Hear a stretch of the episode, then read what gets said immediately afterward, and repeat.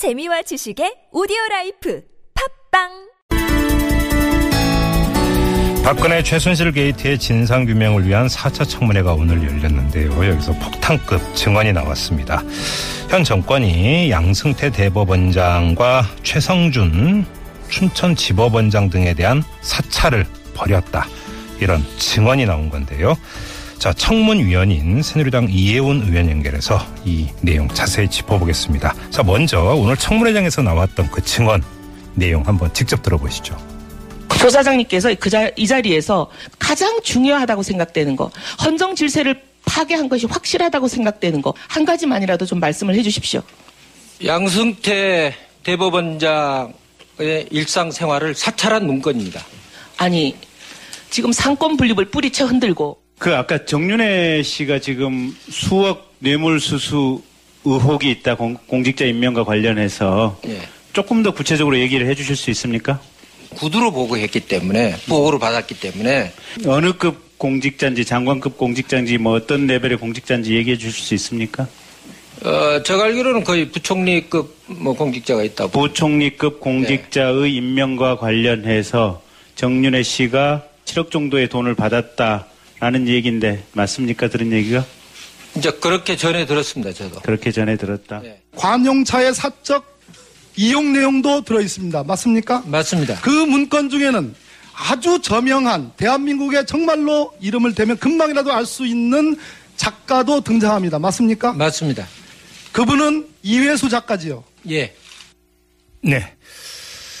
아, 여러분 어떻게 들으셨습니까? 이 내용 지금부터 차근히 하나하나 좀 짚어보죠. 이혜훈 의원 전화 연결합니다. 여보세요? 네, 안녕하세요. 예, 안녕하세요. 이 그 주목할 만한 증언을 한 사람이 바로 조한규 전 세계일보 사장인데요. 일단 사찰 네. 얘기부터 좀 여쭤보겠습니다. 양승태 네네. 대법, 원장 최성준 네. 당시 춘천 지법원장 어떤 내용을 어떻게 사찰했다라는 겁니까?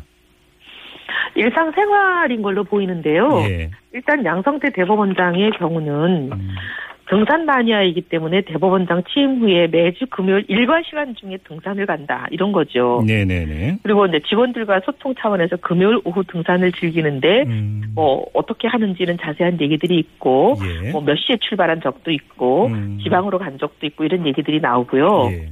그다음에 이제 보면은 이제 직원들 중에서 누구를 산행에 데려갈지를 이제 차출하다 보니까 음. 이제 이런 이런 일들이 뭐 대법원 내에서 불만으로 제기가 되고 있다 뭐 이런 얘기도 있고 그런 예, 예. 일상생활 들입니다. 음, 우리 애청자 여러분들이 이해를 돕기 위해서 일단 좀 구분을 해서 이야기를 해야 되는 게 지금 사찰이라고는 단어가 쓰여지고 있는데 보통 네. 공직자들의 공직 기강을 그 파악하기 위한 감찰이 이제 그 진행이 되지 않습니까? 네. 자, 그러면 이거는 감찰이 아니라 사찰이다. 이제 이렇게 이제 구분해서 이제 봐야 되는 건데 어떤 점에서 다른 건가요, 의원님? 사실 저는 이제 이 사안에 대해서 제가 주장한 것이 아니라 조한규 전 예. 세계일보 사장이 주장한 것이라 예. 오늘 제가 물어봤을 때 이분이 이렇게 얘기를 했고 예. 아직 이 문건이 사찰인지 아닌지 진위 음. 규명은 제가 할 수 있는 제가 전문가가 아니기 때문에 네네. 이거는 특검에 음. 어, 수사를 요청을 하자고 제가 제안을 했고 우리 위원회 예. 이름으로 특검에 이걸 포함시켜 달라고 결의를 하자 음. 이렇게 제안을 한 상태고 위원장이 받아들인 상태입니다. 오늘 그래서 저희들이 공식 의결을 한 것 같아요. 네네. 근데 이제 이거에 대해서야 뭐 제가 전문가가 아니니까 이건 음. 검찰이 판단할 문제라고 봅니다. 사찰인지 감찰인지 그러게. 뭐 아니면은 이게 그냥 동향 조사인지 음. 그러기는 한데 이제 이 문건을 보면 아까 이제 사정 기관에 근무하셨던 우리 의원 국조위원 중에 어떤 한 분이 예. 뭐라고 얘기를 하셨냐면 이게 원본을 보면 지금 사실 언론에 원본을 공개를 하지 않았어요. 예. 언론에 원본을 공개하면 여러 가지 파장이 있다는 위원장님의 주장에 따라 위원장님이 그렇게 주장하시면서 어. 내용만 일부 타이핑을 따로 쳐서 언론에 공개를 하고 예. 사실 서류의 양식이나 포맷 뭐 대웹이라고 찍혀 있는 도장이 어떤 형태로 돼 있냐 이런 거에 따라 다 이게 이제 어떤 기관에서 나온 문서인지를 짐작해 할 수 있는 부분이 있는 거잖아요. 그렇죠, 근데 그렇죠. 그런 부분을 다 배제하고 떼버리고 어. 그냥 내용만 다시 타이핑을 한글 타이핑을 쳐서 돌린 겁니다. 오늘 공개된 건 근데- 요약본이죠. 그러니까 요약본. 네. 예. 근데 이제 제가 이렇게 문건을 봤을 때는 글씨가 중간에 뭐 이렇게 큰 글씨가 몇 개 사각 네 기퉁이에도 써 있고 가운데도 써 있어요. 그리고 어. 이제 대일비가 2014년 2월 7일 한이라고 되어 있고 파, 네. 그때까지 파기하라고 돼 있고 이런 여러 가지가 예, 있는데 예, 예. 아까 그 사정기관 근무하신 의원님 주장은 뭐냐면 이거는 분명히 국정원 문건이다. 국정원. 왜냐하면 이, 예, 예. 예, 이 서류 중간에 이렇게 글씨가 크게 밑에 이렇게 보여지게 써 있는 이런 방식은 국정원이 사용한다는 거예요. 음. 국정원이 왜냐하면 이제 문서 같은 게 외부로 유출됐을 때 육안으로 봤을 때는 그런 글씨가 없는데 복사를 하거나 하면은 그게 글씨가 드러나게 아하, 거예요. 아하, 예, 예. 그래서 예. 이런 방식은 이제 국정원이다 이렇게 얘기를 하시면서 많은 분들이 국정원이라는 거에 무게를 두는 것 같아요. 어, 근데 만약에 국정원이라면 저희가 기억하기로는 국정원이 국내 정치에 개입하지 않는 걸로 국정원 개혁을 했고 그렇죠. 이게 금지되어 있는 상하 사항인 걸로 기억을 합니다. 그렇죠. 만약에 그렇다면 이게 상당히 또 파장이 있을 것 같아요. 예. 그게 특히나 시점이 2014년 2월 이때쯤이라면 이 국정원의 네. 그, 이 그 댓글 공작, 이 여파가 계속되면서 국정원 개혁이 얘기될 때 아닙니까? 사실은. 네, 그래서 이것이 굉장히 좀 이렇게 여러 가지 다른 파장도 가져올 가능성이 있어 보여요. 음. 어쨌든 이거는 진실이 저 같은 이렇게 아마추어가 뭐라고 얘기할 네. 일은 아닌 것 같고 아무튼 이거는 특검에서 전문가인 검찰이 예, 예. 밝혀야 된다고 생각합니다. 그러니까 이제 의혹 수준이지만 오늘 청문회에서 나왔던 이야기를 종합을 해보면 국정원에서 네. 사찰을 해서 청와대로 대외비로 문건을 작성해서 올렸을 가능성이 있다. 이런 의혹이 제기가 됐다고 정리를 해야 되겠죠. 네, 그런 것 같습니다. 예, 그렇게 말씀을 하셨고요. 알겠습니다. 그리고 또 하나 네. 이그 조한규 전 세계일보 사장이 오늘 그 증언한 내용 중에 네. 부총리급 인사가 정윤회 씨에게 수억을 주고 인사청탁을 했다라는 요지의 증언이 있었습니다. 이건 어떤 내용입니까? 네, 뭐 들으신 그게 전부입니다. 예. 부총리급 인사라고 하셨고 현직에 계신다고 했어요 아직도. 네네. 그 누가 자꾸 이제 이름을 밝히라고 이제 의원들이 요구를 하니까 음, 지금 현직에 있기 때문에 이름을 여기서 공개하기가 좀 어렵다라고 얘기를 하셨어요. 예. 그리고 정윤혜 씨에게 치력을 뇌물로 음, 건넸다 라는 얘기를 본인이 들었다. 예. 이렇게 말씀하신 건데 이것도 이제 수사가 돼야죠. 음. 근데 지금 여기서 주목할 게 부총리가 아니라 부총리급이라고 한다면. 급이에요, 급. 예. 그렇죠. 급이라면 부총리 이외 부총리일 수도 있고 사실 부총리급에는 여러 예를 들어서 감사원장도. 부총리급 아닙니까? 네, 그래서 감사원장 얘기가 지금 계속 그 제보로 문자로 많이 들어오고 있습니다. 예. 근데 그럼 이것과 관련해서 조한규 전 사장의 어떤 추가 증언이나 이런 건 없었습니까? 계속 저희들이 여쭤봐도 거기까지만 얘기를 하고 예. 더 이상 말씀을 안 하세요. 이거는 이제 아마 검찰이 예. 소환을 하거나 부르면 하지 않겠습니까? 근데 이거는 정말로 만에 만에 하나라도 사실이라고 한다면 정말 어이없는 일인 게 제가 학교 다닐 때 국사 시간에 배웠던 조선 말기의 삼정의 문란 때 매관 매직 이거 뭐가 다릅니까 네, 네. 이게? 이건 반드시 밝혀져야 되는 내용 아닙니까? 아, 그럼요. 이것뿐만이 아니라 지금 모든 국조에서 나오는 일들이 예. 이게 이제 대통령이 임기를 언제 마무리하시느냐와 상관없이 이거는 모든 진상이 끝까지 명명백백하게 밝혀질 때까지 가야 되는 겁니다. 그러니까요. 예. 네. 이게 만약에 특히나 그 통로가 정윤혜 씨라고 했다면 지금 이제 최순실 씨만 이야기가 되고 있고 정윤혜 씨는 이제 쏙 빠져 있는 상황이었는데 지금까지는 네. 또 다른 국면이 연출이 될 수도 있는 것 아닙니까 이렇게 돼버리면. 그렇죠. 그리고 정윤회 씨 같은 경우에는 지난번 2014년 말에 있었던 문고리 3인방의 문건 사건, 네네. 이선 실세 문건, 그 문건을 대통령께서는 새빨간 거짓말이다. 음. 지라시의 나라가 흔들렸어야 되겠느냐 예. 하시면서 관련자들이 실형을 살게 하셨잖아요. 예. 음. 구속되고 그리고 그 중에 한 명은 사망하셨는데 자살로 처리가 됐죠. 그렇죠. 근데 예. 이런 이런 일들이 정말 어떻게 보면 기가 막힌 일들이 있었는데 예. 지금 세월이 흐르고 나서 그 중에 상당 부분이 핵심적인 내용들이 사실로 드러나고 있는 거잖아요. 그렇죠. 예. 그렇기 때문에 이런 부분들은 정확히 규명이 돼야 되고 예. 그때 문건 중에 일부가 음. 최순실 씨보다는 정윤혜 씨가 이런 비선 실세 국정농단에 참여하고 있다라는 주장이 있었기 때문에 그 예. 부분도 이번에 규명이 돼야죠. 그러니까요. 지금 대법원도 상당히 지금 화가 나 있는 것 같은데 방금 전에 공식 입장이 나왔다고 하는데요. 그 조항규 아, 전 사장의 하셨나요? 어떤 그 증언 관련해서 실로 중대한 반헌법적 사태다. 이런 식으로 그렇죠. 사안의 예, 성질을 규정을 하면서 입장을 내놨다라고 하는 이런 보도가 지금 방금 나왔습니다. 이게 이렇게 되면 결국은 특검으로 가야 되는 거겠죠?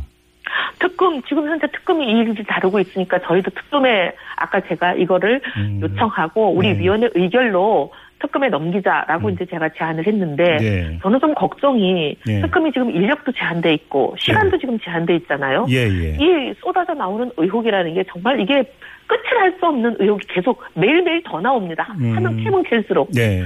이걸 과연 특검이 다 할 수 있을지 그것도 걱정입니다. 이게 물리적으로 물리적으로 정말 네. 닦일 수 있는 이 문제인데 근데 지금 그 말씀하니까 또 떠오르는 게 조한규 전 사장 같은 경우는 오늘 그 증언에서 아직 공개되지 네. 않은 문건이 8건이 있다고 했는데 오늘 네. 공개하는 거 8개는 전체가 아니었어요. 그럼 또 또 다른 게 나올 수도 또 있다는 있는 얘기잖아요. 거죠. 그래서 제가 아까 말씀을 드리면서 예.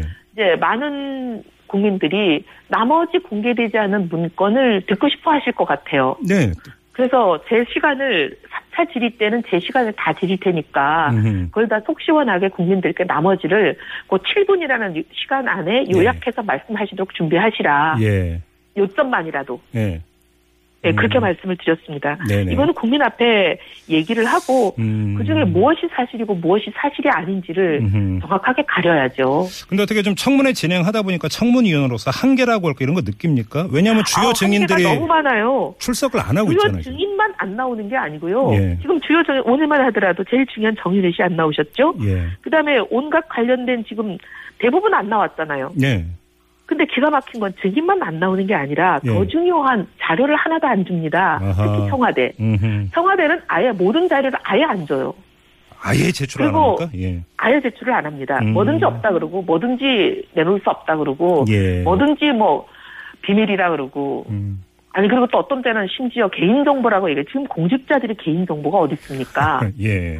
그러기도 하고 그다음에 더 기가 막힌 거는 우리가 내일도 너무 자료를 안 내놓고 자료를 일절 안 주니까 청와대는 현장 조사를 하기로 위원회가 의결을 한 거 아닙니까? 예, 예, 예. 국회가 의결하는 거의 법의 성격을 갖습니다. 이거는 법을 지켜야 되는 거거든요. 네네. 근데 이미 다 예정이 돼 있고 국민들 앞에 공표가 된 청와대 현장 조사를 갑자기 연락이 와서 들어보지 못한다라고 합니다. 어. 근데 기가 막힌 건 예. 출입증도 없고 누군지 알지도 못하고 국민들이 위임하지도 않고 공직자도 아니든 음. 비선 실세 예. 그리고 비선 실세를 따라다니든 정말 온갖 동네 사람들은 다 그 청와대 문턱을 그냥 들락거리면서 예, 예. 우리가 지금 알 수 없는 많은 일들을 한 걸로 드러나고 있잖아요. 예, 예. 근데 왜 그분들에게는 그렇게 청와대 문을 다 열어주셨는데 그러게 말입니다. 지금 국회의원들 국민의 대표 그것도 우리가 뭐 개인적인 일로 가겠다는 거 아니고 예. 정말 대한민국을 바로 세우기 위해서 반드시 규명되어야 할 진실을 캐기 위해서 예. 청와대를 공식적으로 방문해서 현장 조사를 하겠다는데 문을 걸어 잠그는 것인지 음. 예. 이해가 안 됩니다. 좀 혼이 비정상이 아니라 상황이 비정상인 게 상당히 많습니다. 요즘 돌아가는 걸 보다 보면. 그, 대한민국이 예. 빨리 정상화됐으면 좋겠습니다. 그러게요. 지금 7835님 애청자께서 문자 주셨는데요. 양승태 대법원장 사찰이 진실로 밝혀지면 그 네. 헌법 그러니까 재판관들의 대통령 탄핵 판결에 영향 주지 않을까요? 이런 질문을 주셨네요. 의원님은 어떻게 보세요? 근데 이게 예. 사찰이 왜 중요하냐면 예. 아까 이제 입법 사법 행정 상권 분립이 굉장히 중요한 건데 그렇죠. 이게 이제 이 의혹을 우리가 상당히 가능성이 있다라고 왜냐하면 저희가 모든 제보를 받는다고 다 이거를 국정조사 특위 현장에서 입에 올리지 않습니다. 음. 네네. 어느 정도 이게 가능성이 있나 없나 많은 타진을 해본 다음에 음. 가능성이 있다고 판단할 때 우리가 입을 열거든요. 예. 근데 왜 이걸 가능성이 있는 의혹이다라고 판단을 했냐면 예. 김영환 전 민정수석에 작고하셨잖아요. 네네. 사실 작고하신 그 그분의 비망록. 음흠. 비망록이 그분이 무슨 의도가 있어서 만들어 놓은 것도 아니고 작고하신 분인데 예. 의도 없이 만들어진 비망록에 김기춘 실장 비서실장을 주제로 수많은 회의가 열린 그 내용들이 빼곡히 적혀 있잖아요. 그렇죠. 거기 보면 사법부를 어떻게 길들이는지 대책 회들이 수없이 나옵니다. 그래. 그리고 사법부를 일일이 동향을 캐고 해가지고 약점을 잡아서 음. 압박하고 길들이고 네. 그다음에 자기들 원하는 재판 결과 나 사법부의 입장 발표를 끌어내는 여러 가지 작전과 전략이 다 나와 있어요. 예. 그러면 이런 일을 헌재는 안 하라는 보장이 있겠습니까? 대법원에 한다면 아하. 예, 예, 예. 굉장히 여러 가지 음. 걱정되는 대목들인 거죠. 음, 무슨 그 점을 제기를 하시는지 충분히 우리 애청자에게 아마 전달이 된 걸로 저는 이해를 하겠습니다. 중요한 포인트를 좀 그래서 이게 진실이 같아요. 밝혀져야 됩니다. 알겠습니다. 자, 지금 청문회 중간에 잠깐 나오셨죠, 의원님? 네. 네, 또 바로 들어가셔야 될 것 같아서 일단 인터뷰는 마무리하고요. 저희도 계속 청문회 지켜보겠습니다. 고생해 주시고요. 네, 감사합니다. 네, 고맙습니다. 지금까지 새누리당의 이혜원 의원과 함께했습니다.